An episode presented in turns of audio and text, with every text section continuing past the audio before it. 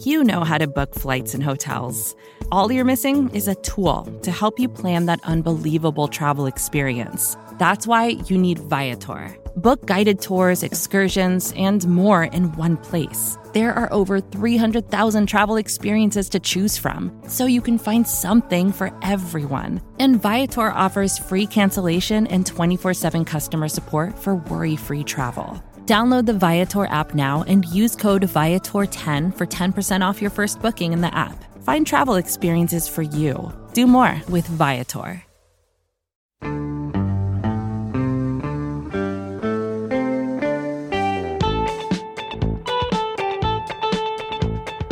Hello, everyone, and welcome to the Chris and Nick Show here on Big Blue View Radio. I am one of the hosts, Nick Falato, joined as always by Chris Pflum. And it's Sunday, August 6th. All of the open practices for the New York Giants have concluded, and the Giants are preparing to travel to Detroit and practice the Detroit Lions. Dan Campbell. It's going to be um, a pretty fun practice if if I uh, if I'm a betting man, Dan, because there's a lot of personalities involved, and I'm I'm looking forward to seeing how that all transpires. Before we get into some of the talking points that we want to bring up, how you doing, Chris? Yeah, I am doing well.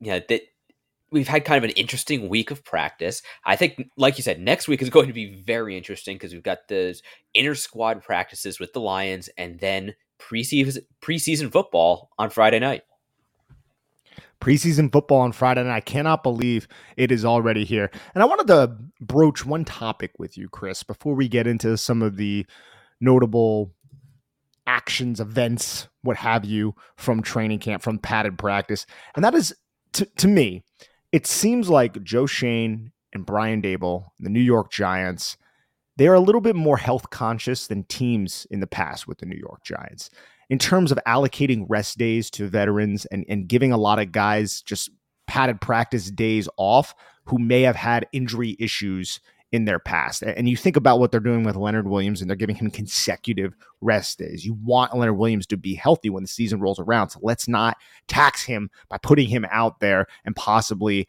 re injuring that neck. And you also just think about some of the comments Joe Schoen has made this offseason when he traded for Darren Waller one of the primary reasons he said that he felt comfortable trading for a player who has suffered with a lot of soft tissue injuries is the fact that the Giants' strength and training department had the soft tissue injury rate down by 200% last year. And it just made me think this is one way that, regardless of talent, the Giants can find a way to gain an edge against the 31 other teams if they're very smart about their approach in terms of strength and conditioning. And I want to just, just get your thoughts on that. What do you think, Chris?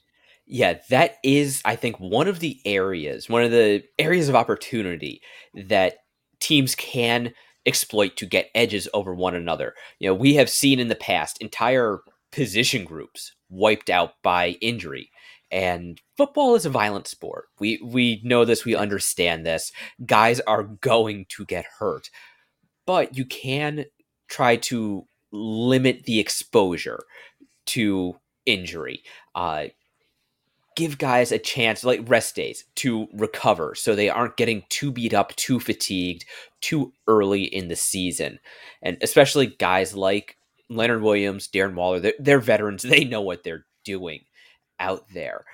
And by the end of the year, we do tend to see the teams that are the healthiest being the ones who are most relevant in the postseason. Now, yeah, a couple years ago, you had the Kansas City Chiefs have their entire offensive line wiped out by injury, and they still, you know, made a good postseason run. But that's also the Chiefs. They've got Pat Mahomes. That's we'll just set them aside for a minute. Yeah, if the Giants can stay healthy, if they can avoid those big injury rashes, there, there's going to be attrition over the course of the year. But if they can avoid the the big hits, having a, a whole position group wiped out or have multiple starters go down, that will absolutely bode well for them come that stretch run in you know, late November, December, when the hits just start to hurt that much more. And you, you don't ever really get warm out there. Yeah. I do also think that the Giants paying particular attention to to rest, recovery, to injury management in this camp is a little bit of a tacit acknowledgement that they're taking chances or they have taken some chances on guys who have those injury histories. They talked about Darren Waller, Parris Campbell. It looks like he's going to be playing a big role in this offense. He's had injury history, has an injury history. Saquon Barkley, just like Sterling Shepard, just kind of everywhere you turn, there's guys who have dealt with multiple pretty significant injuries. And the Giants just have to keep those guys on the field if they want to be playing their best. They need to. It's going to be essential for this team. And I think that Joe Schoen and Brian Daboll and just the overall staff, the Giants have a very large staff. I think they acknowledge this. And I, while practice is very important, and the Giants do practice on Monday, I think it's going to be something small, a walkthrough. Sunday today, they do not practice, but they are practicing, I believe, before they take off to Detroit. But you have to keep your guys fresh.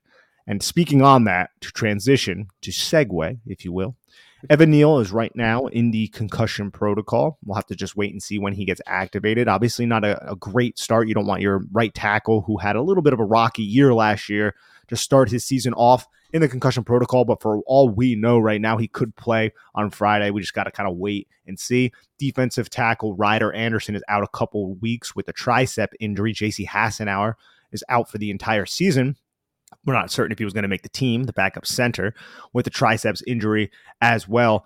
And it's just Leonard Williams and players like Azeez Ojulari have just been getting consecutive days off to keep them fresh. Also, wide receiver special teamer Jeff Smith was waived with an injury designation. The Giants signed nose tackle defensive lineman Donovan Jeter out of the University of Michigan, a D Jeter from Michigan, now in the New Jersey area. Pretty funny right there. But you have any thoughts on, on on those injuries? I know that the big one that really kind of pops out is Evan Neal, and and one more thing. It was reported that Darren Waller dislocated his finger two practices ago, but he was out there the next practice catching passes, looking fine. So, Chris, what are your thoughts on on that roundup? Yeah, I would say the the ones that really stand out to me are Evan Neal because the Giants want him to get as many reps as just as much practice time as he can. Because one of the reasons why, at least in my opinion, I think yours as well, why Evan Neal didn't kind of develop as much as we had hoped over the course of his rookie season was because it got interrupted. Yet he had that injury in the middle of the year that took him off the field. He wasn't getting those valuable reps in practice, obviously in games, but yeah, it just his development got interrupted and this is another interruption now hopefully it this isn't the type of concussion that lasts uh you know just in the regional news you had uh anthony rizzo with the yankees he has apparently been dealing with a concussion for about the last two months and fi- and was finally put on the IL. The Yankees finally recognize that something was wrong. It wasn't just a slump.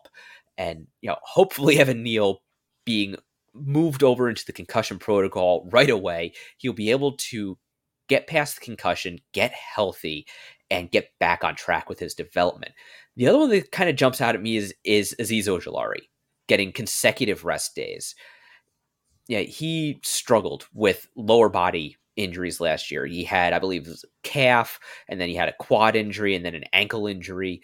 And, you know, we have seen it when those lower body injuries start to pile up, particularly for a guy who he had a knee injury coming out of high school. There was an injury red flag on him in the draft. That's why he dropped as far as he did. Yeah, that is a concern to me. I at, at, the very least, something to monitor, to keep an eye on. Yeah, I think the Giants definitely want him to stay healthy and be on the field. A, because he and Kayvon Thibodeaux just make each other better. Uh, they are both better together than either one is individually out there. And also, the Giants' depth at the edge position is not great. So, this is just something to monitor hopefully he'll be out there for the practices with the Lions and get get his feet wet in the game and just things will keep moving along there. These Lions practices are going to be interesting because it's going to be Penei Sewell against Kayvon Thibodeaux. Little flashback to when they were at Oregon together. I'm sure they know each other pretty well. So there should be some good clips, hopefully, on Twitter floating around of that specific matchup. And in terms of Azeez Ojulari, do you see Carl Banks what his prediction for a healthy Azeez Ojulari was? Yeah, uh, 15 sacks. That I am, I'm not sure if that's too much or you know maybe he could get it. Yeah, I I have been thinking that Thibodeaux and Ojulari are kind of like a modern day Tuck and Osi. And yeah, I think Ojulari will be the sack artist out of the two out of the duo. I'm not sure if I see him I could easily see him getting double digit sacks if he's able to stay healthy for full for the full season. 15 seems like a lot. But partly that's just informed by Wink Martindale's scheme where you know, there's going to be plays where he's dropping back into coverage and a safety's going to be blitzing. And so the, even if there's a sack, it, he might not have the opportunity to even get that sack. Ojulari right now, I believe, if I'm not mistaken, has 12 sacks in his career. So he would have to double that plus some. I think it's attainable for a player like Azeez Ojulari, but that's like a hundredth percentile type of outcome. But damn, is he talented and explosive? It's just stay healthy, man. And with Kayvon Thibodeaux developing, with Dexter Lawrence, with Leonard Williams, offensive lines are going to have to have 1v1 matchups on the outsides quite frequently if you want to contain some of those interior pass rushers, depending on how you set your protections as an offense. But there's one player on this team who could take advantage of one-on-one matchups on the outside, I know Kayvon can, but Azeez with that burst and that explosiveness, it's going to really threaten the angles of offensive tackles. But let's move on a little bit to some of the things that are going on with the depth chart because the name on offense and the name on defense that have really just been kind of the talks and the discussion points of camp, they're both rookies. On offense, it's been Jalin Hyatt. He has developed and he's a better player than a lot of people had already expected. At least that's what it seems so far just through training camp. But the guy is always open and he's creating explosive plays against first team defenses now. And it's just something that has caught a lot of our eyes and making us very excited because we just did not see that last year. And then on defense, it's Trey Hawkins the third who has risen from the third team and is getting first team reps, which is sliding Adoree Jackson into the slot just for certain personnel packages. It's not going to be like that all the time. And if it is, that's just just an amazing find in the sixth round. I think it's an amazing find in the sixth round that this guy's even getting first team snaps already. But he is another player who's having a really good camp. What are your thoughts on those two rookies? And then I want to talk to you about a safety. So, what are your thoughts on Hyatt and Hawkins, the two H's? Yeah, I I have to say, I'm not somebody who is surprised by Jalin Hyatt uh, kind of emerging and showing off the abilities he has as a route runner. I I wrote about this kind of fairly recently. I think anyone who is who is questioning Jalin Hyatt as a route runner coming out of Tennessee was projecting their opinions, their impressions of Tennessee's offense onto him and his skill set. Yet, yes, Tennessee's offense was not complicated. It wasn't a you know Bill Walsh West Coast offense where or a Kevin Gilbride run and shoot where every route has uh, needs precision timing and has three different options at the at the peak of the stem and you know it was not that that intricate of an offense. However, what Hyatt did within the structure of that offense, to me, suggested that he had quality route running skills. He understood the how to adjust the tempo of his routes. He wasn't just a one a one speed runner where he just ran out of his shoes on every single route. He made sure to include head fakes, uh, kind of stutter steps, the the things to mess with with defenders' timing, and to also ensure that he was on the correct foot when it came time to make his break, so he could make a nice, qu- nice crisp break to be where he was supposed to be when he was supposed to be there. You know, all of those subtle things, those are traits of a good route runner, even if the route itself is simple. So I, I'm not terribly surprised by Jalin Hyatt emerging as he's gotten used to this offense, to an expanded route tree. Now, Trey Hawkins, that is another matter entirely. He was impressive on tape. I th- we both noted that after the Giants drafted him because I don't think either of us really watched a whole hell of a lot of Old Dominion defense. But it is really impressive for him to be playing with the ones, to be moving Adoree Jackson into the slot. And I'm really intrigued to see what happens in Detroit against that Detroit Lions offense, which is very impressive and very dangerous. I think it does also kind of say something about Darnay Holmes and Cordale Flott and Aaron Robinson, who is still on the pup list. Yeah, I think if those guys were playing as well as Trey Hawkins, then Hawkins would certainly be getting second team reps, but I don't think he'd be getting first team reps. What's your thought on the Giants and Brian Daboll and Bobby Johnson, probably more specifically, tinkering with the offensive line. I think this is, and this is something a lot of coaching staffs do, but it's it's very smart because the offensive line you suffer injuries and it can absolutely tank and ruin your season if you don't have the depth and the players on your roster to adequate adequately fill it. Right now, the Giants are ensuring that they have the depth on the roster to at least adequately replace specific positions on the interior offensive line. You even have swing tackles working into the left guard spot. Guys like Tyre Phillips. If something were to happen to Ben Bredeson or Josh Ezeudu, you have the Giants entertaining Ben Bredeson possibly at right guard if Mark Glowinski ends up losing that job, and then Bredeson can play right guard and Ezeudu can play left guard. They're just finding their best most capable and competent five to form that unit. And I absolutely love what they're doing. What are your thoughts on it, bro? Yeah, I, I agree with that completely. I think part of it is cross training, getting everybody familiar with everybody else. So, you know, all of their guards are familiar with John Michael Schmitz and they're familiar with uh, Andrew Thomas, with Evan Neal or Matt Peart, because apparently Matt Peart has stepped up into the starting right tackle role with Evan Neal on the concussion protocol, which I think that's notable. I was kind of expecting to just kind of slide off the roster. So maybe he is making a push to be a primary backup for this team, which would be great for both him and the Giants. And you know, having Bredeson play all over the interior, yeah, I think that is useful as well. So he gets used to playing next to both of the other guards if he has to. And then the other element of finding your best five. Yeah, I think number one, the Giants want to have their best five for 2023. I think ideally they would want to have as many of these young guys, base Bredeson, Ezeudu, John Michael Schmitz, in their starting offensive line as possible, because then they've got a starting five of guys who are all young. I think the oldest might be 25 among them. That's an offensive line that could stay together for a long, long time, particularly now that Andrew Thomas is locked up until, uh, I don't know, 2030. you know, he, he's going to be, he's going to be a giant pretty much for the remainder of his career at this, it seems like at this point. So I think the Giants are at least taking a look to see if they can get that process started now. Whether or not Mark Glowinski loses that right guard job, he's not going to be there next year. So it makes sense to see what they've got.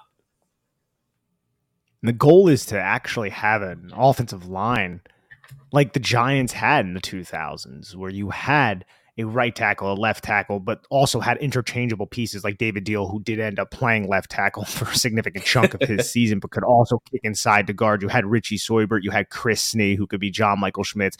Kareem McKenzie was brought in on free agency, so that was acquired a little bit differently. Now the Giants have assembled this offensive line, but the the uh, most I think potent point you made there is the youth. It, if Mark Glowinski doesn't end up starting, and even if he does, you you still have options for next season. You're talking about one of the youngest offensive line units in the league with a lot of upside. And players like Andrew Thomas who are locked down. You would imagine John Michael Schmitz is going to be here for the long run. You would hope. Don't want to put the cart before the horse. Josh Ezeudu is a player who you just spent a day two selection on. Evan Neal, a top 10 pick. If that unit can click, then you're talking about a fortified offensive line, something the Giants just have not had. We've been playing musical chairs there for so long, and that just gets me pretty excited, Chris. But before we get into some of the what's going on in padded practice and and things that we expect to see or want to see from the dual practice between the Detroit Lions and the New York Giants, take a quick break to hear a word from our sponsors here at SB Nation. Support for this show comes from Sylvan Learning. As a parent, you want your child to have every opportunity but giving them the tools they need to tackle every challenge, that takes a team. Now more than ever, educational support tailored exactly to what your child needs can make all the difference. That's why parents have trusted Sylvan Learning for 45 years as the ultimate teammate in their child's educational journey, instilling in them a love for learning and a passion for reaching the next level.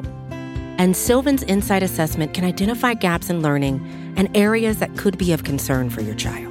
It's a 360 degree view into your child's learning that you can't find anywhere else and helps ensure that your child didn't miss something in school that might put them at a disadvantage in the future.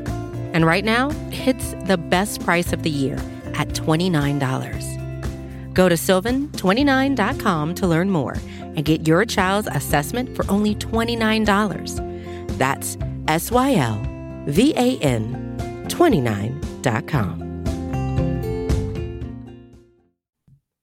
As we expected, Chris, the defense started to be a little bit more competitive in pra- padded practice when you have guys like Kayvon Thibodeaux, Dexter Lawrence, and and players like that hitting a little bit more. When the trenches actually started to become trenches where these guys are going to be combating each other, the defense has stepped it up, and I feel like they've moved the needle more towards the middle when it looked like in the beginning of camp the offense was just shredding them. What are some of your thoughts on what's happened over the last couple of padded practices? Yeah, I think things have tightened up qu- quite a bit. You know, we saw, yeah, that first week of practice, the offense was basically moving the ball with impunity. Yeah, even the 11 on 11s looked like 7 on 7s out there. Receivers were able to get the ball pretty much uncontested. The secondary looked just flat. And I mean that kind of literally a lot of times in those early practices. The the DBs were just flat footed. They they almost didn't look like they knew what was going on. Yeah, they were they looked like they were thinking, not practicing or playing. And now pads have gone on. We've seen the speed pick up. Guys are able to get more physical. They are able to play more aggressively, and that's having an effect. We're getting reports out of practice of more turnovers being generated by the defense, which is yeah, that that's the thing you don't particularly want to hear about your offense, but considering the Giants had some of the basically the fewest turnovers in the league last year, that's good news for them. You know, we're starting to see the offense maybe get a little bit sloppier now that they're being challenged physically out there. And again, that's not something you want to hear about the offense, but that the defense is able to impose and force an opposing offense into making mistakes, into ha- into having holding penalties on the offensive line, uh, delay of game penalties, uh, overthrows, missed missed connections, that sort of thing. Yeah, that is, I think, very good to see from the defense. Now, I think the next step is to see can the offense get back to being crisp again. That that I think is the next step. I want to circle back to one thing, Chris, and bring up the safety position. So we're going to dive back into the depth chart real quick. I wanted to get your opinion on Jason Pinnock, who seems to be, I don't want to say solidifying himself as the starting safety next to Xavier McKinney, but if you were to have betting odds on it, it would be in the negatives. It would be minus at this point because he has started – several practices at safety. Not Bobby McCain, not Nick McCloud, not Dane Belton, but Jason Pinnock. A lot of people kind of expected this guy was just a special teamer who was the blitzing safety. We saw the crazy one handed interception. And it seems like at just 24 years old, with some elite athletic testing and good length, he could be the starting safety or at least the safety to get the first crack at it. It's probably going to be a platoon situation. So, what's your opinion on the ascension of Jason Pinnock through training camp? Yeah, if Trey Hawkins was the biggest surprise, you know, as a six, sixth round rookie, Pinnock basically leapfrogging Bobby McCain, Dane Belton, and Nick McCloud, who was getting the reps with the ones through OTAs and minicamp. That is, I think, the second biggest surprise, at least on the defensive side of the ball. Now, we don't get access to a significant chunk of camp. We we don't sit in the classrooms with with guys. We we don't know how the various players are com- are comporting themselves when they're not on the practice field.